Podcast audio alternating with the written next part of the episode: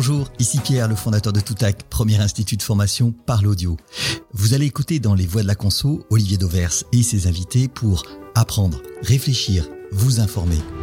Savez-vous que pour les mêmes raisons, il y a un an, Kellogg's et Henkel, les premières, nous ont fait confiance, puis en 12 mois, une quinzaine de grandes entreprises. La voie permet de se former aux techniques de vente, au management à distance, à la sécurité routière, en étant très concentré, où que vous soyez, quand vous voulez. Écoutez maintenant les voix de la conso avec autant de plaisir que vos équipes auront à se former par l'audio. Bonne écoute Bonjour à tous. Aujourd'hui, nos trois voix de la conso sont Franck Rosenthal, expert en marketing du commerce, David Pruvot, qui est ce qu'on appelle un double actif, professeur de marketing et de distribution à l'IUT Damien d'un côté, et cofondateur du cabinet de conseil Team 2 Consulting de l'autre. Et enfin, une nouvelle voix que l'on accueille avec plaisir, Karine Sanouillet, notre Chief Customer Officer, précédemment en charge du retail chez Eri, autant dire plus que qualifié pour rejoindre notre club des voix de la conso. Deux sujets d'actualité au cœur de nos débats du jour, la déflation qui s'installe durablement dans le paysage, et puis Aldi qui plus que jamais semble suivre une stratégie à la Lidl. Alors juste une info à ce stade-là pour vous donner l'envie d'écouter nos voix jusqu'au bout. Saviez-vous que l'an dernier, le budget de communication d'Aldi a dépassé, je dis bien a dépassé, celui de Système U ou d'Auchan? Vous écoutez les voix de la conso et le numéro 13 démarre dans quelques secondes. Premier sujet, la déflation qui s'installe durablement dans le paysage commercial. J'en veux pour preuve l'indicateur IRI qui mesure depuis désormais 12 mois et de manière ininterrompue une baisse des prix en rayon. C'était encore très exactement moins 0,5% en mars.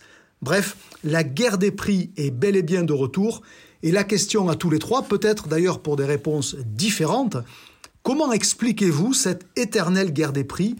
Avec cette déflation qui est presque devenue banale. Alors comme euh, j'ai évoqué un indicateur ERI, on va commencer par celle qui est la, la plus proche de, ce, de cet indicateur-là pour y avoir travaillé plusieurs années, Karine, Karine Sanouillet. Comment vous expliquez que ben, finalement on soit toujours dans cette euh, guerre des prix, dans cette phase d'agressivité absolument inouïe entre les enseignes? Mais Pour moi, il n'y a aucune raison euh, pour que ça change.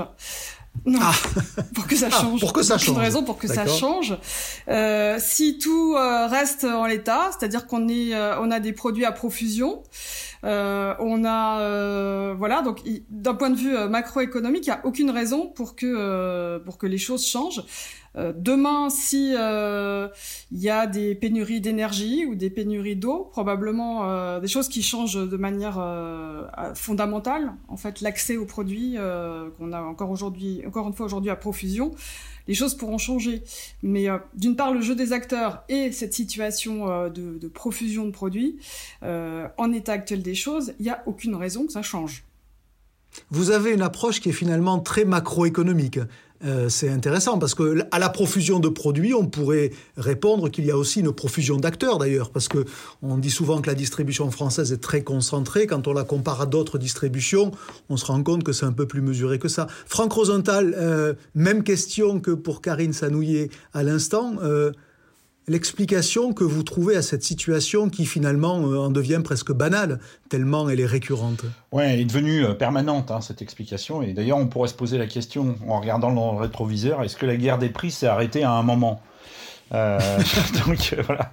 Poser la question, ça revient à répondre non. Hein, je pense aussi, je pense aussi que c'est une règle du jeu économique, c'est-à-dire que quand il y a des acteurs et qu'on est dans une situation concurrentielle qui est, euh, qui est très forte, ce qui est le cas de la, la distribution alimentaire, ça fait partie d'une certaine logique aussi. Alors après, il faut voir aussi quels peuvent être les excès euh, de euh, cette guerre des prix. Et, on sait que les excès, ils sont par exemple sur la rémunération des producteurs, parfois. Euh, et l'enjeu, je pense, du législateur, c'est de corriger les excès qu'il peut y avoir ou de préserver certaines parties. Mais si on reste sur les raisons qui expliquent la situation, Franck Rosenthal, à vos yeux, c'est le nombre d'acteurs. Ah oui, moi je pense qu'on est dans une situation concurrentielle et euh, cette situation concurrentielle avec un pouvoir d'achat qui reste tendu en France malgré tout, même si l'État a euh, subventionné très largement les foyers français euh, avec le chômage partiel notamment et avec les aides et les subventions, on a une situation. Oui, mais la guerre des prix, elle était là bien avant la crise Covid. Hein, ça fait, comme vous le dites, des années, peut-être même des décennies. Oui, voilà. Et je pense que la situation concurrentielle qu'on a, elle va même s'intensifier parce qu'on va sortir quand même d'un moment où la restauration va rouvrir, euh, c'est inévitable, et donc euh, on va se retrouver dans une situation concurrentielle qui va être beaucoup plus forte que celle qu'elle était en 2020. Il ne faut pas l'oublier ça sur l'alimentaire, sur l'alimentaire dans son ensemble, c'est-à-dire sur tout ce que peuvent acheter les Français. les Français. Voilà. Et David Pruvot, même question. Comment vous l'expliquez cette situation de guerre des prix quasi permanente? Alors, bah, de, deux manières pour moi. le problème, le la, la, première explication déjà, c'est l'usage qui est fait de la promotion avec excès qui va forcément euh, amplifier euh, bah, la guerre concurrentielle entre les acteurs et va agir directement sur les prix à la baisse. Euh, par nature, une promotion, elle correspond à un effort ponctuel rare. C'est ce qui lui donne son impact. Or, on remarque qu'aujourd'hui, les distributeurs sont entrés dans une obsession pour la promotion, bah, parce que ça leur permet de maintenir de la conquête de clients, ça leur permet de maintenir des objectifs de volume. Et cet excès va amener à une dépendance bah, de, la promotion parce que naturellement, quand on diminue l'effort promotionnel, les volumes diminuent. Et dans un marché effectivement qu'on a qualifié de concurrentiel, bah, la plupart des acteurs aujourd'hui ont adopté cette stratégie euh, promotionnelle. Et euh, bah, la peur existe parce que dès lors qu'on diminue les volumes, euh, on a ou les, la, la, promo pardon, on a l'impression que les volumes vont se reporter naturellement chez, chez les concurrents, donc ils sont obsédés par ça. paradoxalement, une enseigne comme Lidl qui limite l'usage à la promotion euh, semble ne pas trop en souffrir. Et on voit bien que finalement les distributeurs ont quand même construit un dogme autour de la promotion euh, dont bah, la clientèle aujourd'hui s'est quand même accoutumée. Ils ont quelque part créé les conditions dans lesquelles ils se trouvent aujourd'hui euh, totalement piégés. Et puis effectivement... Donc votre explication, euh, votre explication, David, c'est en gros de dire il y a la promo, c'est une drogue, on est incapable de s'en émanciper, donc ben forcément, chaque jour qui passe, c'en est plus dur. Alors là où vous me surprenez, chère voix, c'est que aucun d'entre vous ne m'a dit ben, tout simplement parce que le discount, ça marche. Est-ce que c'est quand même pas ça la base de la guerre des prix? Parce que si ça ne marchait pas, cette stratégie de casser les prix en permanence, il n'y aurait pas de volontaires, et manifestement, ils sont tous volontaires. Est-ce que est-ce que c'est peut-être pas ça le point de départ? Karine, vous qui aviez démarré euh, est-ce qu'il ne faut peut-être pas s'accorder sur cette idée tout simplement que le discount, n'en déplaise à ses procureurs, ça marche? Euh, je, suis absolument d'accord. Euh, d'abord, euh, il y a une grande partie de la population française qui a besoin de ce niveau de prix bas par rapport à ses revenus. Donc ça, c'est une première chose. et puis, et, puis même s'il y a une différenciation forte entre les enseignes, selon elles, la réalité, c'est qu'elles ont une offre qui est euh, assez proche euh, d'une enseigne à l'autre. Donc, par quoi est-ce qu'elles se différencient hein, Au-delà du fait qu'on préfère l'enseigne euh, rouge à l'enseigne verte, ou que tel, tel magasin est plus proche de chez soi, bah, c'est quand même le prix sur ces marchés-là qui fait la différence. voilà. Et après, pour revenir un peu sur la plus sur la tambouille et comment ça se passe euh, dans les enseignes pour euh, pour faire les prix. Euh, bah, faut aussi voilà, il y a un acteur qui qui a un positionnement prix, voilà, qu'on connaît, qui a un positionnement prix plutôt agressif. En l'occurrence Leclerc, parce que je pense que c'est celui auquel vous pensez. Les, autres acteurs ont, dans la mécanique hein, de, de, construction de leur pricing, ils ont un positionnement qui se définit par rapport à Leclerc. Donc euh, peut-être les choses changeraient si, euh, si Leclerc euh, bougeait sa politique, mais euh, c'est pas le cas. C'est pas demain la veille. Franck Rosenthal, vous avez évoqué tout à l'heure à demi-mot le rôle du politique. On voit que régulièrement, le politique revient sur le devant de la scène en expliquant aux acteurs qu'il faut cesser la guerre des prix. Bon, pour le moment, ça ne marche pas vraiment.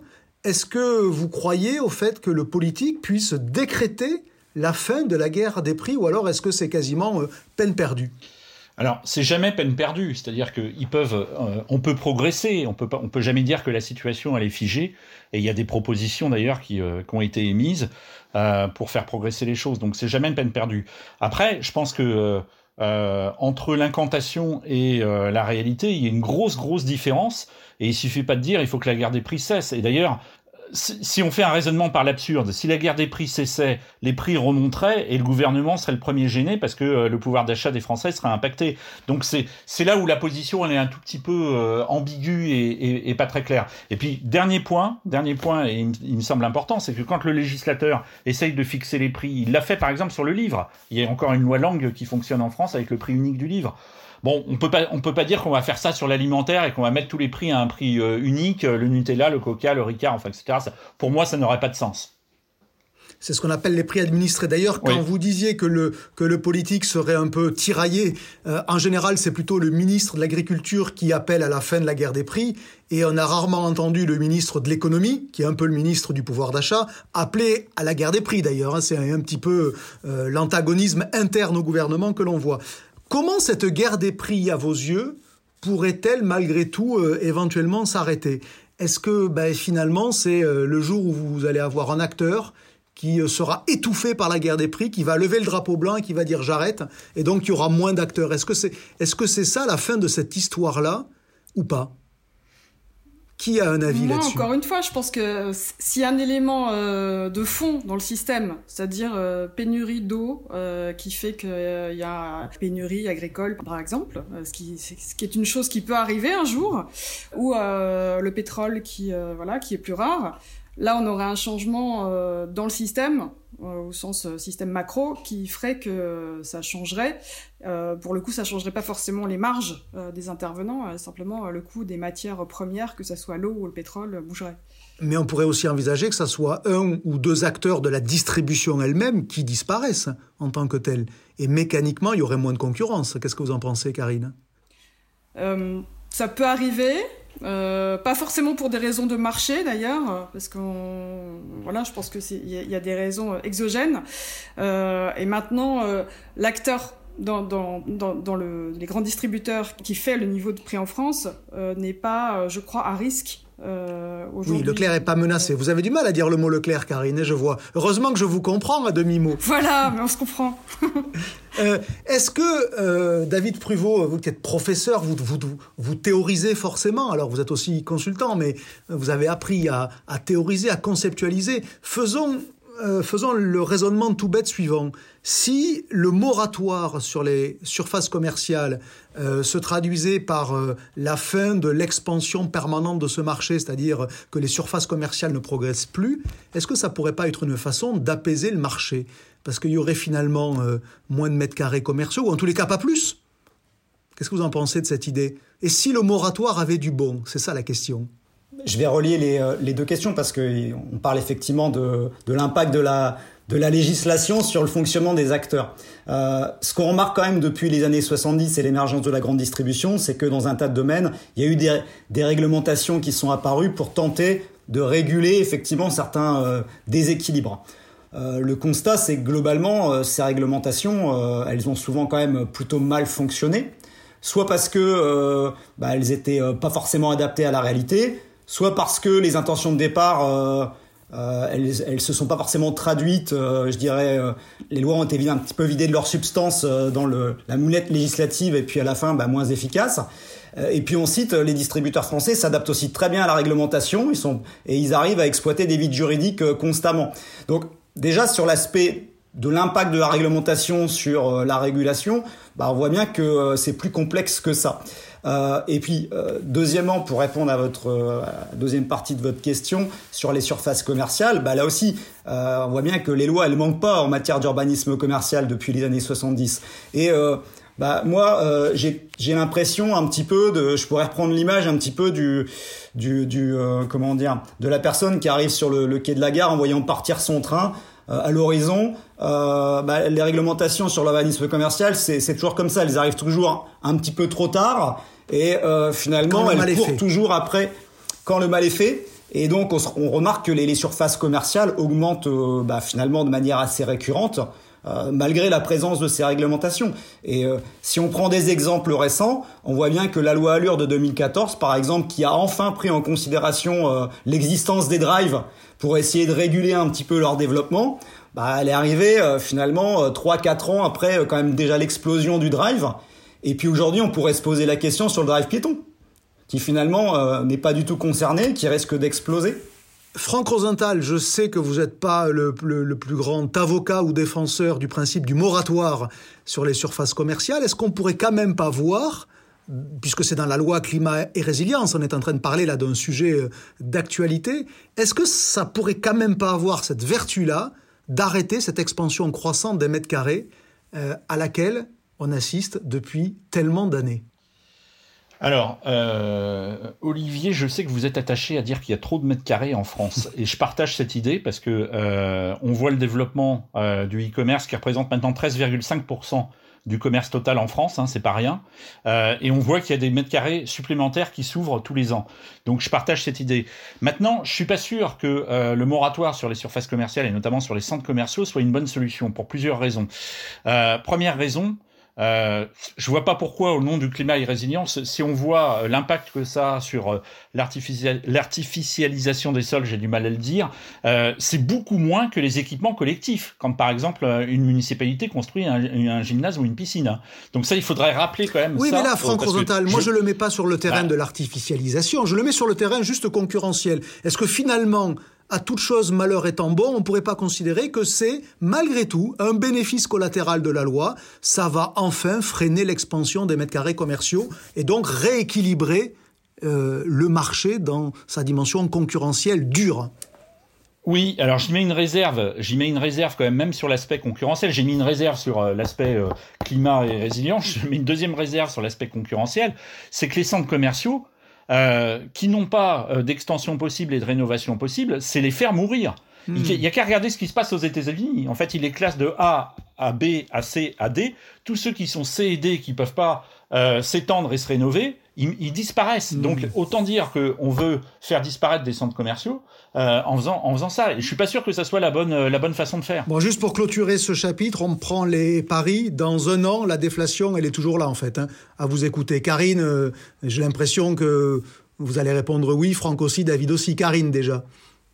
Euh, sauf événements euh, inattendus, euh, on voit que des événements inattendus arrivent. Rien à voir. voilà, par les temps qui courent, mais oui, je pense qu'on en sera toujours au même point. Franck Rosenthal, plutôt un pari malheureusement sur la déflation. Oui, je réponds oui, et je pense qu'il y a un gros boulot pour les distributeurs d'expliquer quand même ce qui se passe. Je vais prendre l'inflation en France. L'inflation en France, elle est de 0,5% sur l'année 2020. La perception de l'inflation en France, elle est de 2,5%. Ça, c'est sur l'ensemble des produits. Alors, on sait qu'en plus, sur les produits euh, de l'alimentaire, l'écart, il est encore plus gros. Donc ça, les distributeurs doivent faire aussi de la pédagogie là-dessus pour rétablir une sorte de, de, de réalité de la perception. En tout cas, de limiter l'écart entre les deux. David Pruvot, vous aussi, euh, on prend euh, le pari que malheureusement la déflation risque de se poursuivre? Oui, parce que euh, quand on, prend les chiffres justement de l'étude IRI, on constate bien que entre 2019 et 2020, il y a une accélération. On était juste dans un phénomène de désinflation en fait en 2019, hein, parce qu'on avait une évolution moyenne euh, des prix de 0,9% euh, par mois. Et puis à partir d'avril 2020, donc qui correspondent bien bah, à l'époque euh, bah, de l'explosion, je dirais, de la, de la crise sanitaire, bah, là on rentre vraiment dans le phénomène déflationniste quand on regarde les chiffres. On est à moins 0,1 en moyenne, et puis ça s'est accéléré sur le premier trimestre 2021. On est à moins 0,5 par mois. Hein. Donc on voit bien que bah, voilà, tant que la situation en plus actuelle va perdurer, ça risque pas d'arranger la situation. Allez, on continue ces voix de la conso, mais on change de sujet. Après la guerre des prix, place au cas Aldi. Aldi donc, et je vous propose de commencer avec une info incroyable mais vraie. L'an dernier, Aldi a dépensé plus de 200 millions d'euros en publicité selon Kantar, ce qui place Aldi en cinquième enseigne la plus dépensière devant Auchan et Système U qui ont pourtant, écoutez bien, une part de marché 3 à 4 fois plus importante. Et peut-être plus frappant encore, tout secteur confondu, c'est-à-dire au-delà de la seule distribution, Aldi était l'an dernier le 15e annonceur français, devant Nestlé, devant L'Oréal, devant Volkswagen et bien d'autres grandes signatures encore. Question simple à mes trois voix du jour. Comprenez-vous la stratégie d'Aldi? David Pruvot alors euh, oui, je la comprends. Euh, si on parle de stratégie de communication, bah, elle s'inscrit finalement dans celle qui a été engagée quelques années au préalable par, euh, par Lidl, hein, quand, on, quand, on, regarde, puisqu'Aldi a opéré un repositionnement depuis 2016, en s'écartant de son positionnement historique de hard discount. Et bah, le travail a d'abord porté, quand on observe les choses, sur l'amélioration de la qualité de son offre, sur l'amélioration de l'expérience d'achat, avec le déploiement progressif du concept Anico. Et donc, bah, une fois que ces bases ont été posées, il fallait qu'Aldi euh, soit dans l'obligation de le faire savoir et donc euh, bah, a dû euh, développer l'effort de communication au-delà de sa clientèle historique. Et bah, comme on a, pu le percevoir évidemment, bah, Aldi a augmenté la communication média, notamment en télé, plus en radio également, euh, et ce qui en fait l'un des annonceurs les, euh, plus importants, comme Lidl l'a également fait. Oui, mais vous dites comprendre la stratégie d'Aldi en vous référant au fait qu'il fait comme Lidl. Est-ce que c'est finalement une bonne raison de faire comme son concurrent Est-ce que ça rend votre stratégie bonne parce que c'est la même que votre concurrent? Oui, Question pas, limite pas nécessairement. Hein. Euh, là, là, moi, je parlais de la stratégie de communication en elle-même. Je parlais pas encore du repositionnement, mais euh, le, comment dire, la stratégie de d'Aldi euh, est, est, est, par ailleurs bonne également, puisque euh, ce qui a poussé euh, Lidl à opérer au préalable cette, ce, changement-là, euh, les raisons sont les mêmes. C'est euh, les, changements d'attente des consommateurs et aujourd'hui euh, un modèle hard discount qui était devenu peut-être un petit peu obsolète par rapport aux attentes de ses clients. On est par rapport à la fin des années 80. Même question, Karine. Est-ce que vous comprenez euh, cette stratégie d'Aldi qui est quand même euh, extrêmement dépensière. Hein. Je, rappelle encore une fois que Aldi dépense plus que Système U, plus qu'Auchan, avec une part de marché qui est à 2,4-2,5%, c'est-à-dire 3 à 4 fois moins que Auchan et euh, Système U pour rester sur la comparaison. Karine Sanouillet, vous comprenez cette stratégie? Ben, je, je, comprends que Aldi est dans une stratégie de conquête en France, mais pas qu'en France, parce que c'est vrai aussi aux États-Unis euh, et en France. Donc euh, c'est euh, d'abord l'acquisition de 560 magasins Leader Price. Donc d'abord ils ont commencé par étendre leur parc de façon massive, et donc ça va de pair avec une offensive sur le plan de la communication. Ils sont au fond en train d'acheter des parts de marché en France euh, sur un terrain laissé euh, vide, faut le dire quand même, euh, par les distributeurs français, qui voilà, puisqu'on a un hard discount aujourd'hui qui est majoritairement réparti entre Lidl et donc Aldi, voilà, plus plus Intermarché qui est encore là, mais pas beaucoup, pas beaucoup, qui, qui, voilà, qui est plus petit. Donc, enfin sur le plan global, oui, je comprends très bien. Aldi est en train de conquérir des pays dans lesquels le hard discount a une place et ils sont en train de voilà, c'est le quatrième quatrième distributeur mondial, donc euh, ils ont les moyens euh, de cette stratégie. Donc ils achètent des parts de marché grâce à la com, comme ils ont acheté des parts de marché d'ailleurs en rachetant Leader Price. Franck Rosenthal, allons un cran plus loin. Euh, Aldi est ultra dépensier et Aldi promet aussi quelque chose sur lequel on ne l'attendait pas. Un nouveau consommateur, une nouvelle consommation. vous y croyez? Vous y avez cru? Vous aimeriez y croire? Comment on peut vous poser la question, Franck Rosenthal? Non, non, euh, moi, alors je, trouve que euh, c'est intéressant, cette campagne, elle est vraiment intéressante. Pourquoi? Parce que euh, d'abord, elle a le mérite de positionner Aldi. Donc ça, c'est la première chose. Il y avait aucun discours publicitaire en France avant, avant ça, et donc c'est pas mal. deuxième chose, je trouve ça intéressant aussi parce que Aldi ne suit pas justement les traces de Lidl. Et je vais, je vais faire référence à la dernière campagne sur les avis clients où il montre des avis clients évidemment positifs, et ça c'est normal, mais il montre aussi des avis clients négatifs, et ils sont dans une sorte de discours où on ne peut pas plaire à tout le monde. Et ça, je trouve que c'est assez nouveau, euh, d'essayer de euh, d'assumer ses, ses, forces, mais aussi ses faiblesses. Et, ils ont raison, puisque euh, le discount version Aldi, mais c'est vrai aussi pour Lidl, même s'ils s'en sont écartés, ne peut pas plaire à tout le monde. Donc je, je pense qu'ils ont raison de faire ça et que c'est plutôt malin, en fait. Donc vous achetez à la fois euh, le fond de la campagne et la disproportion apparente que représentent les 200 millions qui ont été mis sur la table en un an.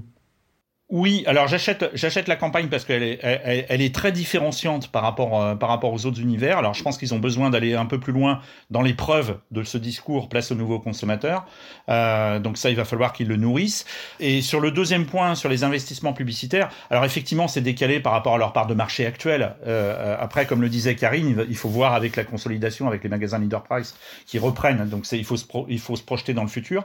Et euh, en plus je pense que c'est euh, c'est pas une condition suffisante d'investir euh, en communication, mais c'est une condition nécessaire. Et si on regarde ces cinq dernières années dans l'alimentaire, ceux qui ont le plus performé, c'est Leclerc, c'est Lidl, c'est Intermarché. Je les cite dans le désordre, hein, mais en gros, c'est le tiercé. Bah, c'est les trois plus gros investisseurs. Donc, à un moment donné, ça ne veut pas dire qu'il suffit juste d'investir. C'est des gens qui investissent bien aussi euh, et à bon escient. Mais c'est une condition nécessaire pour performer. Elle n'est pas suffisante, mais elle est nécessaire. Et je pense qu'Aldi l'a bien compris. Donc vous êtes en train de nous dire que dans le commerce, il faut, euh, avant même de vendre des produits, il faut acheter de l'espace publicitaire euh, sur les médias. C'est les médias qui vont se réjouir de ce constat-là. Voilà, message au groupe Casino. David Pruvot, euh, vous, vous, aviez démarré avec cette comparaison avec Lidl, qui n'est peut-être pas totalement raison, comme toute comparaison, mais qui est quand même assez, assez intéressante, parce qu'on a l'impression que tout ce que fait Lidl, Aldi le fait avec 2, 3, 4 ou 5 ans de retard. Est-ce qu'on pourrait dire que savoir copier est peut-être une qualité finalement? Parce que si l'un a tracé la route et la bonne route, autant le suivre.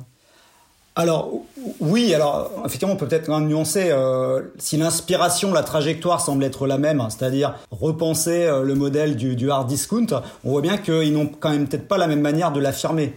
Euh, on sait que chez Lidl, on a gommé du, du, vocabulaire le mot hard discount et on ne devait plus du tout être perçu de la sorte. Euh, chez Aldi, c'est pas tout à fait la même chose, puisqu'au contraire, on revendique être l'inventeur du discount, mais simplement euh, une manière de réadapter le discount à de nouveaux euh, enjeux, à nouvelles évolutions, une consommation plus responsable. Vous croyez vraiment, David, qu'il y a une différence aujourd'hui entre Aldi et Lidl si on gratte un peu, si on regarde les magasins, si on regarde à unité de besoin comparable les réponses produits? Moi, j'ai quand même le sentiment que les deux ont des réponses qui sont quand même très très proches. Ouais, complètement. Et on en revient au positionnement. C'est-à-dire que bah, le positionnement, comme le disait euh, très bien Franck, son objectif, bah, c'est euh, d'obtenir, euh, de, de, de, définir une identité distinctive dans l'esprit des clients. Ne pas être perçu comme l'idole, comme bah, l'imitateur et la copie, mais bien comme une différence. affirmant euh, une particularité. Donc là, c'est plutôt sur ce discours place aux nouveaux consommateurs qu'ils ont accès au travail. Est-ce qu'ils sont légitimes? Est-ce qu'ils sont légitimes pour promettre une, une autre consommation, une nouvelle consommation? En un mot, David J'allais en parler aussi parce qu'effectivement, euh, euh, c'est dangereux aussi ce, ce positionnement-là parce que quelque part, notamment quand on repense à leur première campagne de 2020, bon, ils s'affirment euh, finalement euh, comme étant différents de la grande distribution d'un modèle de consommation de masse auquel ils appartiennent totalement en réalité. Donc là, c'est un petit peu dangereux. Donc vous nous dites qu'ils sont pas si légitimes que ça. Parce qu'effectivement, dans l'idée de la différenciation, c'est intéressant. Dans l'idée de la, de la crédibilité, ça pose davantage question. Ah, voilà. C'est la différence qu'il faut être capable de faire entre différenciation d'ailleurs et crédibilité. Karine Sanouillet et vous, entre le besoin d'être différent mais la nécessité d'être crédible, est-ce que vous pensez qu'Aldi a trouvé le bon équilibre? Moi, je trouve qu'ils sont assez cohérents, parce que de nouveaux consommateurs, euh, ça veut aussi dire moins de superflu. Euh, ils ont une offre qui est simple, euh, voilà, que ce soit dans sa présentation ou dans le packaging des produits ou dans le choix des hmm. produits. Donc, le nouveau consommateur, on peut, moi, je, le comprends aussi comme ça. Donc, je trouve ça, je trouve ça très cohérent. et voilà, c'est bien fait. Il s'adresse aux jeunes. les jeunes n'ont pas du tout la même, le même rapport à la consommation que nous. Euh, ils peuvent aller vers des Aldi comme ça très simple mhm. et euh, le repas suivant se faire un Deliveroo euh, euh, voilà, qui est complètement à, l'autre euh, l'autre bout de la chaîne. Donc moi, en tout cas, Aldi, je les trouve cohérents. Vous êtes en train de nous dire qu'ils sont bien dans leur époque, en fait. Hein. À demi-mot, c'est quand même ce que vous nous dites, et que ce positionnement, il, il faut peut-être le voir avec la génération d'après qu'avec la génération d'avant. C'est en gros Absolument, Et, et, euh, et, la cible jeune n'est pas un hasard, euh, parce que j'ai en tête des, des euh, études de Kantar qui positionnent Aldi avec un potentiel sur les jeunes.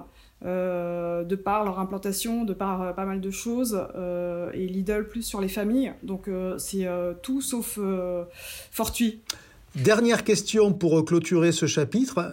très rapidement, la question est simple, la réponse plus difficile, mais essayez de faire vite. Le hard discount existe-t-il encore à vos yeux? Karine Sanouillet, vous aviez la parole, gardez-la. Le hard discount, il existe encore. Alors voilà, la définition a bougé.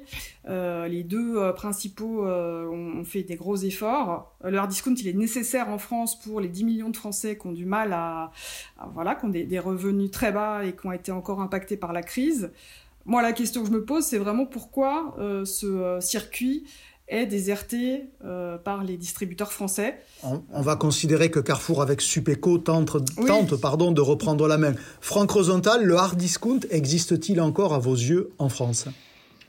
Oui, avec deux acteurs comme Lidl qui est numéro 3 mondial et Aldi qui est numéro 4 mondial, comme le rappelait tout à l'heure euh, Karine, et qui vont être de plus, présents, de, plus, de plus en plus présents en France. Parce que euh, si, on met, si on met. Oui, mais c'était pas la question, bah, Franck, Rosenthal. La question n'était pas est-ce que Aldi et Lidl sont bien présents en France? C'est le concept qu'ils ont incarné pendant des décennies. À vos yeux, existe-t-il encore ou s'agit-il d'une forme de de déviance par rapport au concept, sous-entendu, parce que ceux qui me connaissent doivent me voir venir, ça laisse la place peut-être à une nouvelle forme de vente qui arriverait et qui serait plus agressive. Action n'aurait peut-être pas eu le développement qu'il a eu si tout le monde ne s'était pas embourgeoisé. Vous voyez le sens de la question, il est euh, autour de cette graduation du discount.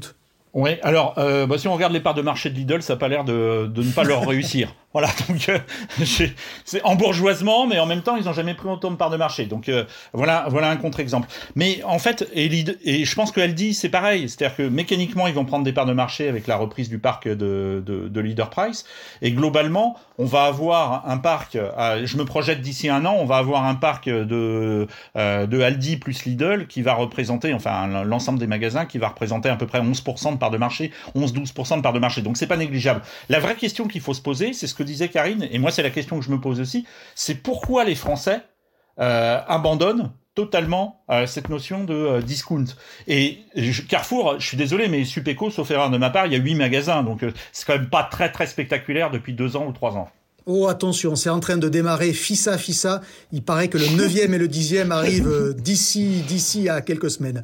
David ah, Pruvot, d'ailleurs, d'ailleurs David Pruvot, vous qui êtes amiénois, c'est dans votre région que Supeco est en train de tenter de percer, je dis bien tenter.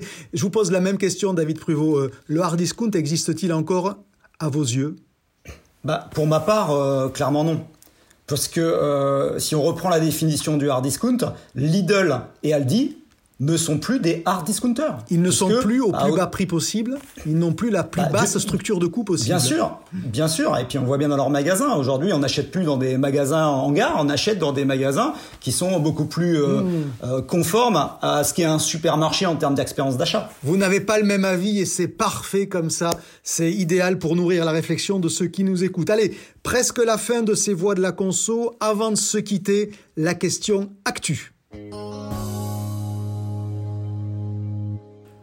Dans l'actu de la semaine, quatre infos parmi d'autres que je soumets aux voix de la conso et je vais vous demander simplement celle qui, à vos yeux, a le plus d'intérêt et surtout pourquoi elle a le plus d'intérêt. Alors, première info que j'ai retenue et que j'avais révélée sur mon blog en, en, début de semaine, une nouvelle vie pour Leader Price puisque Casino a gardé, vous le saviez peut-être, la propriété de la marque et vient d'en faire un site internet marchand avec vente sous forme d'abonnement. En clair, vous vous engagez à acheter dans la durée et vous avez 10% de réduction à chaque fois.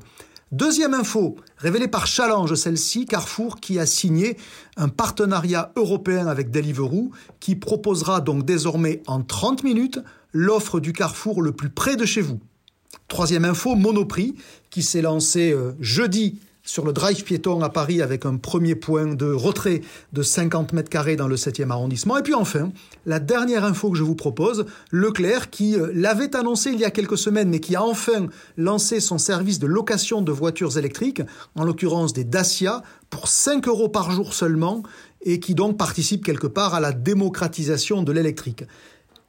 Leader Price et l'abonnement, Carrefour et Deliveroo, Monoprix le drive piéton ou encore Leclerc et Dacia mes chères voix de la conso, laquelle de ces quatre informations est à vos yeux la plus intéressante de la semaine? Et surtout pourquoi? Honneur aux femmes, Karine Sanouillet, c'est à vous de nous donner votre choix de l'info de la semaine. Bah, c'est pas simple parce qu'en une semaine ça fait beaucoup de choses. Ah oui, mais, choisir c'est renoncer, dit-on. Mais euh, je, pour moi, euh, le, partenariat Carrefour et Deliveroo, euh, c'est un sujet extrêmement intéressant. Ils sont pas les seuls Carrefour à s'associer avec des, des, grandes plateformes de la food tech, mais c'est clair qu'on est en train d'observer une un floutage des frontières entre le monde de la restauration, de la distribution et de la food tech, donc auquel appartient ces plateformes. et je trouve ça extrêmement intéressant. La question qu'on peut se poser, c'est est-ce que ces plateformes font plus de concurrence aux restaurants traditionnels ou aux distributeurs, euh, puisqu'elles viennent un peu entre les deux? Euh, Un consommateur, il arbitre entre quoi et quoi? Est-ce que euh, quand il, quand il euh, commande sur Deliveroo, euh, il renonce à aller faire ses courses dans un magasin, ou bien il renonce à sortir pour aller au restaurant? Enfin, je trouve que c'est un, un, nouveau terrain d'étude et qui a évidemment énormément de potentiel, notamment sur les, les populations les plus jeunes. Et je rajoute une question à votre question. Qui est le sous-traitant de qui? Puisqu'historiquement, on considérait que celui qui livrait les courses de Carrefour était le sous-traitant de Carrefour pour la livraison. Mais on peut aussi se dire que Carrefour devient le sous-traitant de Deliveroo pour aller préparer des commandes qui auront été commandées chez Deliveroo. Et je note pour prolonger que le lendemain de l'annonce de Carrefour et Deliveroo, Casino euh, s'est singularisé en disant que lui aussi avait signé, mais évidemment, si c'est pas avec Deliveroo, c'est avec Uber Eats, puisque tout le monde couche avec tout le monde dans ce beau métier-là. David Pruvot, même question sur les quatre infos que j'ai retenues de la semaine, celle qui à vos yeux est la plus intéressante ou la plus importante, et surtout pourquoi? Alors, bah, je vais, euh, j'ai fait le même choix que, Karine. Carrefour et Deliveroo. Ouais, tout à fait. Alors, d'une part parce que ça renforce cette tendance au développement euh, des solutions de livraison de repas à domicile. Hein. Ça s'est beaucoup accéléré depuis un an. Et euh, on sent bien que Carrefour n'a pas envie de reproduire l'erreur de jugement qu'ils avaient euh, fait sur le drive et qu'ils souhaitent vraiment être présents dès le départ sur ce sujet de la livraison à domicile en multipliant les options. Et ce partenariat ce qui est intéressant, c'est qu'il s'opère avec un acteur euh, qui n'est pas forcément spécialisé dans la livraison de courses au départ. Karine le, soulignait, euh, mais un acteur presque historique euh, de la livraison de, repas. L'avantage pour Carrefour, là, c'est que Deliveroo possède déjà une organisation bien en place dans de nombreuses villes en France, même en Europe, ce qui lui assure de toucher finalement assez rapidement quand même une clientèle effectivement beaucoup plus jeune, qui est déjà bien identifiée sans avoir à, passer par euh, l'épreuve de la, mise à l'épreuve du modèle, hein, comme ça peut être le cas avec de nouveaux arrivants qui euh, ont encore toutes leurs preuves à faire. On peut quand même se demander si euh, l'urgence pour ravitailler son frigo ou son placard correspond à un véritable marché ou si c'est plutôt des situations exceptionnelles et ça l'avenir nous le dira. Franck Rosenthal, vous avez le privilège de terminer et de nous donner votre information de la semaine. Euh, bah c'est l'officialisation du partenariat entre Leclerc et Dacia. Euh, je trouve que c'est un véritable événement et euh, parce que ça réconcilie le, le, le court terme euh, en attendant que toutes les voitures soient disponibles, parce que je crois qu'il y en a 3000 sur le parc et elles sont pas toutes arrivées. Euh, ça réconcilie le court terme et le moyen long terme, puisqu'on sait que l'électrique va se développer très fortement, donc ça c'est la première chose. C'est très cohérent avec les combats euh, historiques de Leclerc et leur positionnement sur la démocratisation, défendre tout ce qui compte pour vous. Voilà, la Dacia Spring, hein, je rappelle que c'est le véhicule électrique le moins cher du marché, à 12 500 euros, un peu moins. Donc, donc c'est intéressant d'aller là-dessus. Et puis c'est intéressant aussi parce que c'est c'est un très bon moyen pour recruter pas mal de gens pour louer des voitures et qui vont avoir simplement envie de l'essayer. à 5 euros par jour, un peu plus parce que il y a des frais supplémentaires, mais globalement ils vont avoir envie de, de l'essayer. Donc je trouve que c'est un très bon coup pour faire du trafic. Donc, Leclerc et Dacia, l'info de la semaine à vos yeux. Voilà, fin de ce 13e épisode des Voix de la Conso. Comme toujours, j'espère simplement que l'avis de nos trois voix aura nourri votre propre réflexion. Rendez-vous très bientôt avec de nouvelles voix pour passer en revue toujours aussi librement l'actu de la conso et du retail. Merci, à bientôt.